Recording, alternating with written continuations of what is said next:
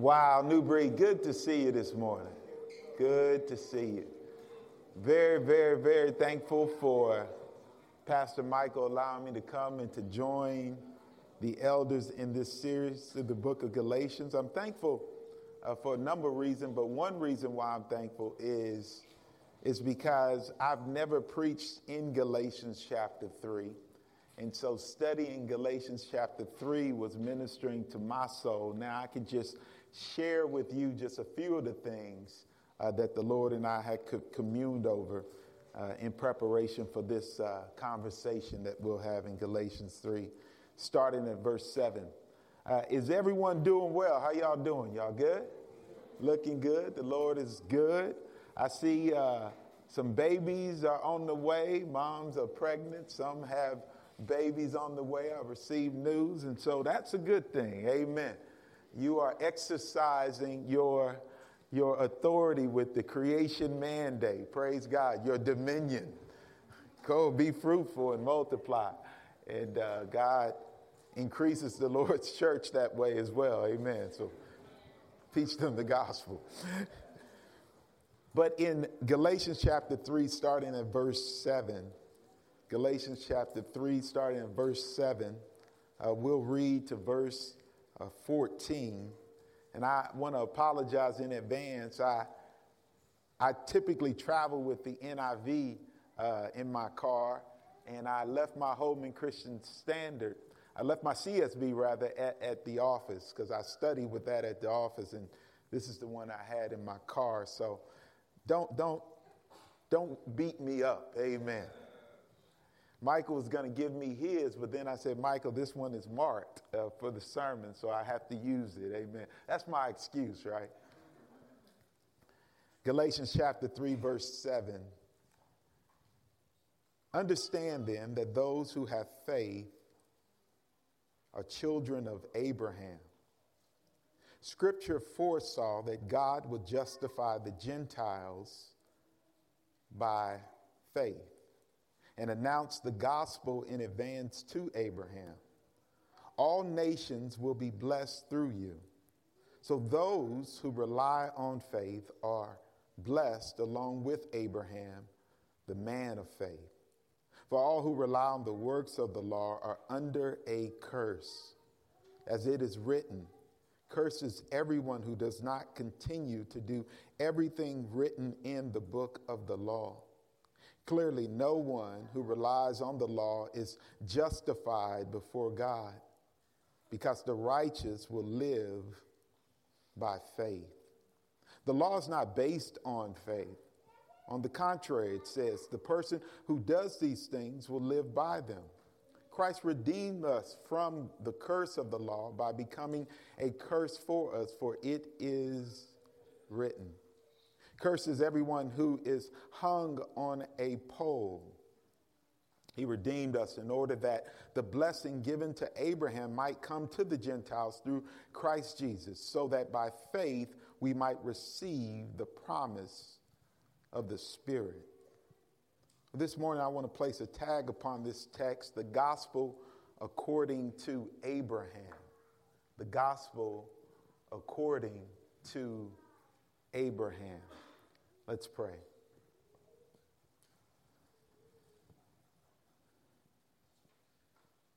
Father, we thank you for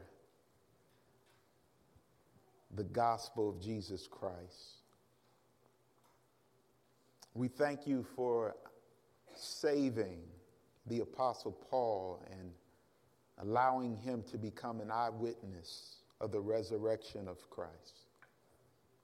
We thank you for the exposure that he had to the Old Testament, to the Hebrew scriptures, to the Bible, even prior to coming to know Christ, studying the Word of God as, as one trained as a Pharisee, God. His zeal for the Old Testament scriptures gave him the ability, once the Spirit of Christ indwelled him and regenerated him, to give us clarity on how to understand the Old Testament in light of the resurrection of Christ. And so, God, we thank you that as we read the book of Galatians, we're reading a letter from a brother who was concerned about the body of Christ, that the body was shirking back to ways that would lead to destruction. And through this particular letter, he was writing, challenging them to get back to grace. Because the grace of our God is past finding out, but the grace of our God has delivered us from the penalty the power and one day the very presence of sin. And so, Lord, we thank you that Paul was loving enough to write this letter and that you, through your persevering power, have preserved this letter so that we can read and listen to our brother Paul and to the best of our ability say what Paul meant as he wrote it. Because to the extent that we can explain what Paul meant, we have preached your word. And so, Father, I pray through the power of the Spirit, lift, make much of Christ. May he be exalted even now. In Jesus' name, amen and thank God. The gospel according to Abraham. Now, I'm thankful for many of the faithful books or works that I've had the opportunity to read throughout the years on the gospel. I, I, love those small works that are written, like the one by Greg Gilbert entitled, What is the Gospel? Greg Gilbert, our brother right here in Louisville, pastoring at Third Avenue Baptist Church, helped us to see that the gospel of Jesus Christ was about understanding that first, that God is sovereign, that He's the creator of the universe, He's in control of this world. And that because we have a creator, a sovereign Lord who has created humanity, we have fallen into sin. So we start with God, and then we see that man is fallen. Yes, we have dignity because we're created in the image of God, but as a result of the fall, every aspect of our being is tainted by sin. We are morally corrupt, we're morally depraved, y'all. But then he explains to us that, that there's a need for Christ or a Savior. And this Jesus Christ will die in the sins and die for the sins of the world so that we might have life and have life more abundantly through him by faith as a result of the Father's grace mediated by the Spirit. All these things, he says, requires someone to do something. You must repent. You must run to Christ and believe by faith in the truth that the Father has sent the Son by the Spirit, and you can be saved forever for free. The gospel is about grace through faith, and it is a gift of God. So it requires a response.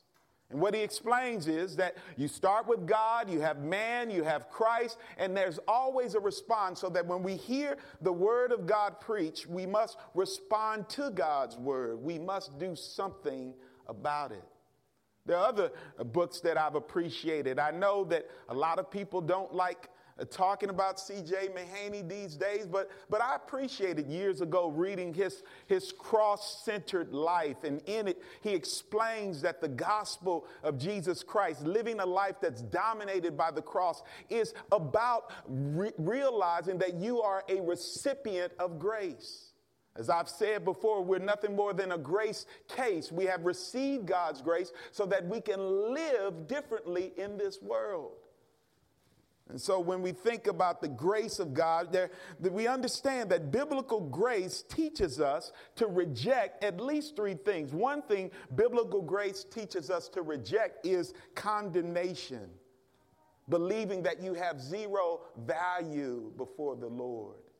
Biblical grace teaches us to reject conceit or believing that you have ultimate value, that you're the best thing since sliced bread. We we rebuke condemnation, but we also rebuke conceit because we know that all have sinned and fallen short of the glory of God. But biblical grace also causes us to reject carelessness. In other words, the belief that I don't care how I'm valued by others, and so I can do whatever I want to do. Who cares what you think about me? See, biblical grace says we reject that as well. Because there's a technical name for that mindset that I can do whatever I want to do as a result of God's grace. And that name could be called antinomianism, that you are living life against the law because you think that the law is bad and wicked and evil and yucky. But remember, the law of God was revealed unto Moses, so that Paul says in Romans 8 that the law is holy, the law is good, the law is what? Spiritual. So when you think about the law, do not think about the law of God as if it is something that is bad. Think about the law of God as if it was something that was revealed unto Moses so that the people of Israel could live and experience wellness or the abundant life within the Old Testament economy. But what we discover about this law as we read through the book uh, uh, uh, of, of Leviticus, as we read through Deuteronomy, as we work our way throughout the Old Testament prophets, what we discover is that this particular law was such a high standard that none of us could live up to it, right? And so, the law, if you're looking to the law to justify you before a holy God, you are actually looking towards, guess what? Destruction. Because the law will expose our sin, but the law cannot make you right before a perfect and a holy God. Because all the law does is indicts us as sinners, it shows us who we really are. I don't mean to meddle, but I do need to meddle, amen. Because there's some good sounding songs out there, y'all, but they're just not biblical. Y'all know what I'm talking about. One sounds something like this he saw the best in me. And everybody like, yeah, get the ugly face. You know, when everyone else around me could only see the worst in me. Y'all remember that? And, and, that particular song sounds good, but the problem is God didn't see the best in me. What God actually saw was me. And by his grace and through faith, when I attribute faith, because I believe what God has said about me, that I'm a sinner and deserve hell, but Jesus Christ paid my bail, that particular grace is what ultimately saves us. And it's from God. So instead of saying that he saw the best in me when everyone else around me could only see the worst in me, we should say that he saw the best in thee, in Jesus. Now, everyone else around me can only see what I was created to be. Now, make the song biblical, y'all, because I was created to be a servant of Christ, and through the Spirit of Christ, now I can live a new life. Is that right? I think that's what Paul is arguing in these, in these verses, verses 7 through 14. I think what Paul is telling us is that biblical grace says, I am a sinner but I am forgiven because of the blood sacrifice of Christ. I am loved by God in unimaginable ways. He will never leave me nor forsake me. Biblical grace says that I am a child of God, an heir of the promise of God. I am of the seed of Abraham. That's what biblical grace teaches us. It is based upon the sovereignty and the sovereign grace of a holy God. Who's decided within the counsel of his own will to elect his love upon us so that we can only brag about Jesus and never brag about ourselves? Y'all, this is a summary of Ephesians chapter 1 and Ephesians chapter 2, stopping at verse 10, beloved. And so when we see these things, we begin to read this section as we're getting back to grace and in this section in Galatians chapter 3, verses 7 through 14, Paul confronts the false view that right standing before God is based on our ability to keep the law. That's what he's doing. He is confronting the false view that right standing before God is based upon our ability to keep the law. That is a false view. We are not right before God because we can keep the law, because the law is designed to show us that we cannot keep it. Paul continues to warn the Galatians that legalism and when I say legalism, legalism means that you are looking to your works, You're looking to yourself, your self righteousness, in order to justify you before God. You look to your devotional life. You look to your church life. You look to your ability to pursue the spiritual disciplines as a means of grace to justify you before God. Beloved, if you are looking to yourself, you are on your way to somebody finish it. Hell, yeah, amen. We look to Christ. And we understand that what Paul is showing us is that legalism will lead to destruction. There's still a way that seems right unto a man or to a woman, but the end is destruction. Do not look to yourself, look to the Lord Jesus Christ. This is what this text is teaching us.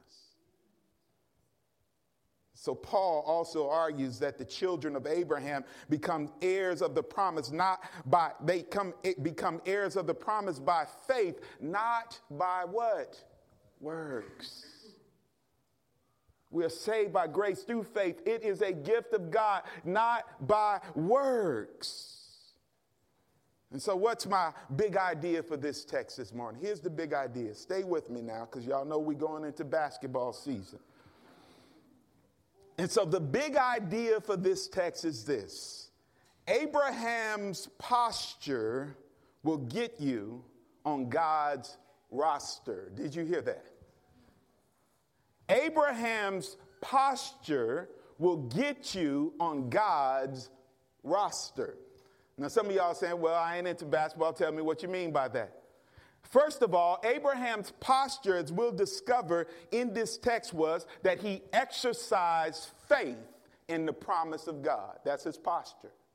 He exercised faith in the promise of God. To be on God's roster is this when you have basketball season, you have a, a tryout, do you not? And, and, there are a lot of people who might be new to the school and they come and they try out. There are other athletes who might think, hey, it's, it's guaranteed that I'm going to be on the squad this year. So instead of them taking tryouts seriously, what they decide to do is just, just you know, just wing it, right? But if you have an individual who can show up on the court and work extremely hard during the tryouts, they'll get on the roster. Are y'all listening to me? Because they have proven to the coach by their effort and by their works and by their ingenuity that they are worthy to be on the team. It's all about them. But the difficulty is how would you feel if you were a player and then at the end of the season, right before you were getting ready for next year, you were the MVP player based upon your effort and your works? And then you discovered the next year doing tryouts, there was someone after tryouts had finished, there was a guy in the stand who knew he didn't have any game, so he just stayed in the stands and watched. But at the end of the season, the coach looked to this guy who had been at at the tryouts, this guy who'd been at the games, in the stands, and then instead of awarding you the MVP based on your works, the coach looked to this guy in the stands and said, Come here. And the young man in the stands walked down, and then the coach declared upon this young man, You are the MVP based upon his work, not your work. How would other people feel about that? They'd say it's unwhat? Fair, wouldn't it? But, but the reality is, beloved, all of us will be considered the MVP in the sight of God. We're on his roster, not because we have done the work on the court, but because Jesus Christ has done the work for us on the court so that now by faith we're declared righteous and we're on the roster of God. So Paul is Paul is confronting this belief. He's confronting the fact that people are looking to themselves to declare themselves righteous as opposed to exercising faith. He is doing battle with the Judaizers. And so what Paul teaches us and this is why I love Paul even as I prayed, uh, Paul teaches us that we should read the Bible, namely the Old Testament, like Jesus. And guess what? And his apostles We should constantly seek to read the Bible like Jesus and the apostles read the Bible, the Old Testament. And so, what Paul is doing here is Paul is confronting the Judaizers with the understanding that they put a lot of, a lot of strength into their understanding of the law, the Old Testament. But he's going to use the very principles of the Old Testament and the main character in the Old Testament, Abraham, the father of faith, in order to show them that they have missed the Old Testament. Are y'all tracking with me here? He's going to say, you know what? I know you're reading the book, but, but you better take another look because you are missing what God has designed through our father Abraham. And so, what he does here is he connects the Old Testament truth that Abraham was declared or accounted righteous because of his faith. In verse 7, he says, Understand then. And now, when he says understand then, remember, this is inferential. So, he's pushing us back up to verse 6. So also Abraham believed God and it was credit to him as righteousness. He was placed on the roster, he was given the MVP because of faith. It was credit to him as righteousness. And then he says, he's pushing us back up to see verse 6, and then he says that those who have faith are children of Abraham.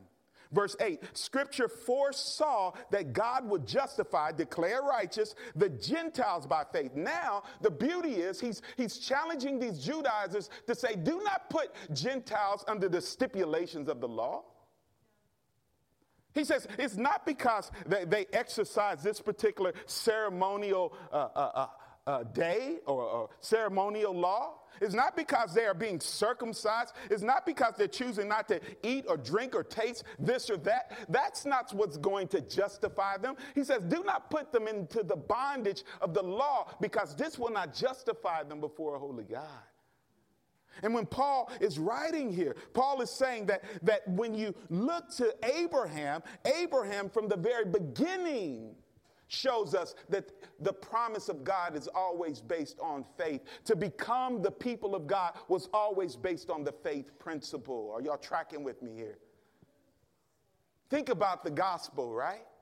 Paul says, For I'm not ashamed of the gospel of Jesus Christ, for it is the power of God which brings forth salvation to everyone who believes, to the Jew first, but also to the Greek, to the Jew and the Gentile alike. And then he says, and in it, namely the gospel, the righteousness of God has been what? Revealed by faith. It's been revealed by faith, right? So that the just will live by his faith. So God shows us in Romans 1 16 and 17 that people who are people of faith will live by that faith that has been given to us by God. Are y'all with me, beloved? This is what Paul is, he argued that in Romans, and we see Paul doing that now by pointing towards Abraham. Abraham was credited righteousness based on his faith in God, not by his works. And so he begins to connect these Old Testament truths, truths like Genesis chapter 12, verses 1 through 3, and write those down. We won't walk through all of these. But Genesis 12, 1 through 3, where we see God calling Abraham from Ur the Chaldeans, and he promises Abraham land, seed, and blessing. Genesis 12, 1 through 3. Genesis 18, 18, we see once again God calling Abraham. Let me turn there because we're listening to the gospel according to Abraham. Let's go to Genesis and listen to our brother Moses teach us. And what does Moses say in Genesis 18 18? Abraham will surely become a great, powerful nation, and all nations on the earth will be blessed through him. That is blessing, land, sea, blessing. Are y'all tracking with me, beloved? Hope your Bibles are open. Because he says here that this blessing will come because of faith in Abraham. Genesis 22, verse 18, what does he say to us?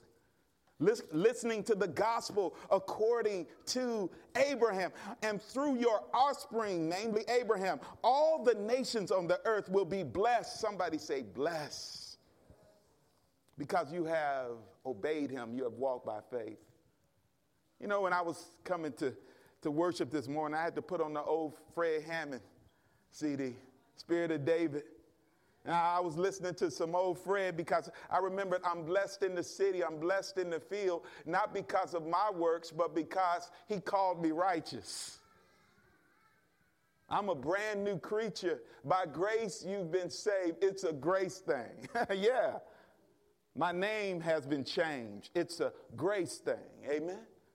And so I'm listening to this worshiping, uh, listening to Fred because I realized, Dad, Fred, you were pointing me back to Galatians 3. Are y'all tracking with me? He saw the best in me. No, no, he didn't. But it is a grace thing, beloved.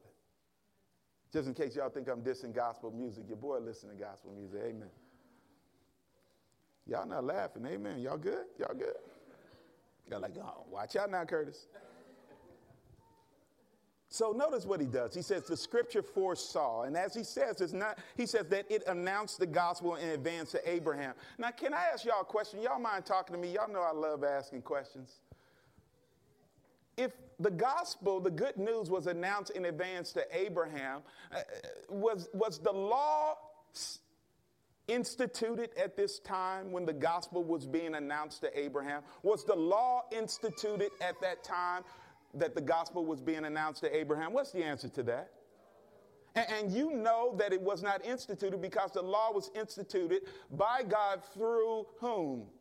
Moses.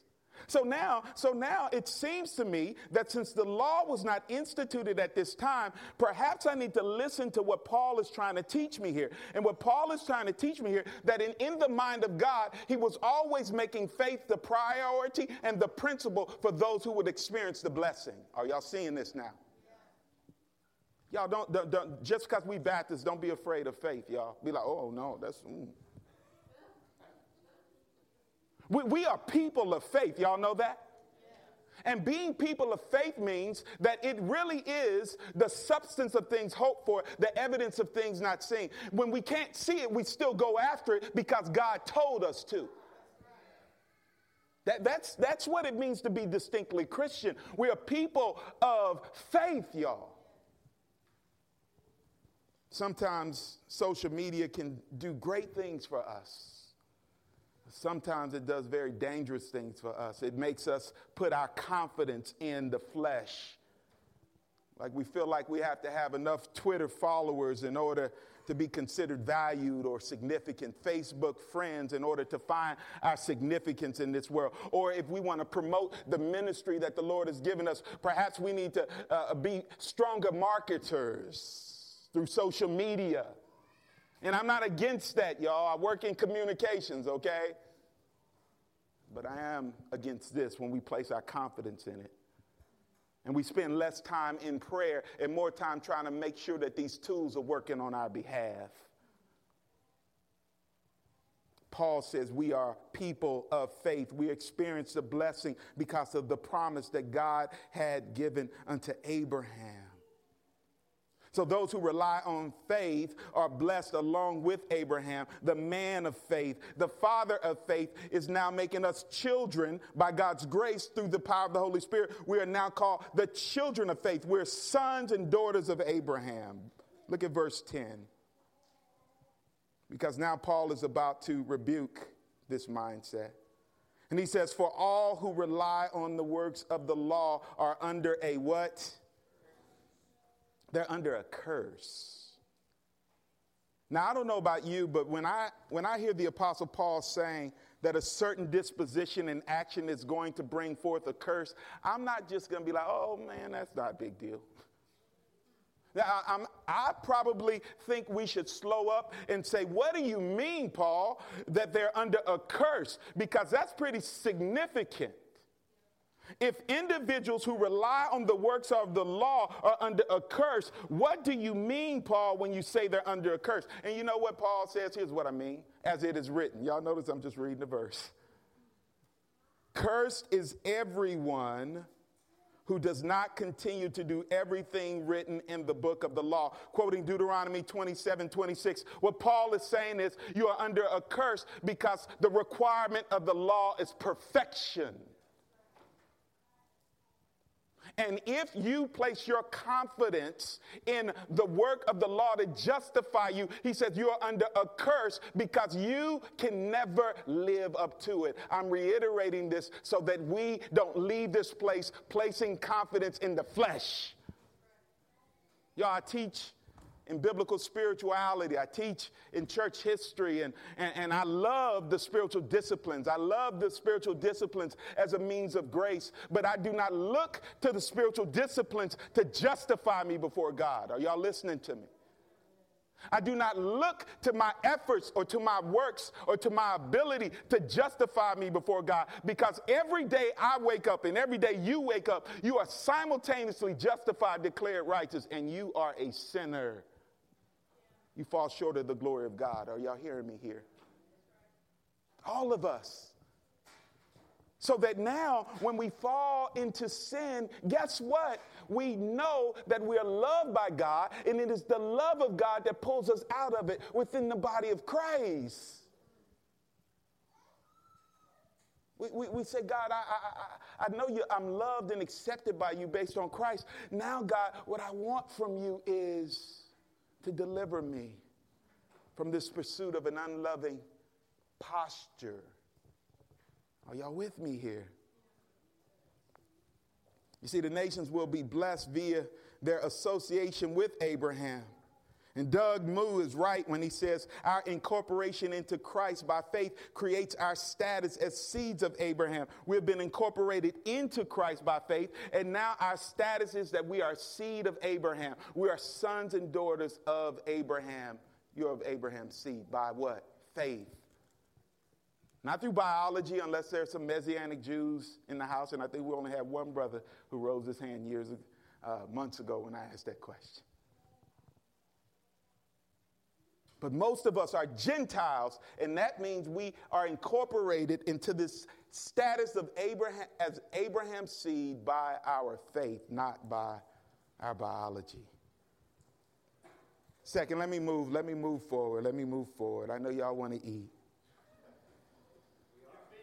Oh, praise God. I need that, elders. See how the elders are. Thank you. They're so loving. I'll take a sip of water. Cheers, brother. But the good news that was announced in the advance to Abraham before the law was revealed to Moses is that we are the people of faith and we are accepted fully and completely by God. And if you rely on the law to save you, then you will never become a son or a daughter of God. In fact, you will lose under the curse that he said in verse 10. And we're asking the question what does it mean to live under a curse? Here's what it means to live under a curse it's failure to live up to God's standards. We fall short of his glory, failure to keep his commands. And then in the Old Testament, if they failed to keep his commands, they would lose the land. Leviticus chapter 20, verses 22 through 24. He says, You must obey every aspect of this law, or you were guilty for all of the laws, I stated in Deuteronomy 27 26. So, Paul is rebuking the fullness of relying on the works of the law to justify yourself before a holy God, which demands a question Does that mean, remember the introduction, does this then mean that we should think of the law as evil or wicked? Answer, please. No. What it means is we have the proper relationship to the law. We know that the law of God does not get us on the roster. What gets us on the roster is faith in the Son of God. We're justified, declared righteous by faith through grace. And so in verse 12 through 14, Paul says, The law is not based on faith. On the contrary, it says, the person who does these things will live by them. In other words, they will be perfect. Christ redeemed us from the curse of the law by becoming a curse for us. For it is risen, Curse is everyone who is hung on a pole. Paul's thinking about the Old Testament again, is he not? Because he knows that the person who's hung on a pole hanged on a tree, Deuteronomy uh, 22 through 23, he says here, being that this means the pole was displayed, it displayed a person who was condemned to death It was not the means of their death, but it was an individual who had already been condemned to death. And so they placed that individual on the pole so that everyone who walked by would have fear. You do this, this is your lot. Are y'all here? If you if you experience this capital punishment, you will die, and we're going to put you on a pole so everybody else will remember not to do that. It was not the means to death; it was the means to displaying their sin, which resulted in their death. And so now what Paul does is he takes this Old Testament principle and he says that Christ died on the tree. He came to his death on the cross, but he was cursed for you even though he was not a sinner. Second Corinthians chapter 5. Remember that? Let me let me read it. Some people might say, "No, nah, I don't remember." You're always saying that, preacher. Remember that? Listen to 2 Corinthians 5. 2 Corinthians 5, listen what it says here. It says, talking about the ministry of reconciliation, all is from God who reconciled us to himself through, verse 18, and gave us the ministry of reconciliation. That God was reconciling the world through himself, not counting people's sins against them. Why? And he has committed to us the message of reconciliation. Why? We are therefore Christ's ambassadors. Though God were making his appeal through us, we implore you on Christ's behalf, be reconciled to God. Why? Because God made him who knew no sin to be sin for us Cursed is the man that was hanged on the tree, the pole, so that in him we might become the righteousness of God. It is by Christ, his death, his burial, and his resurrection, beloved, we are now called the righteousness of God. Do y'all see this? I know you already know it, but do you see it? Here's how I know when I see it. Here's how I know perhaps when you see it. It's when we fall into sin.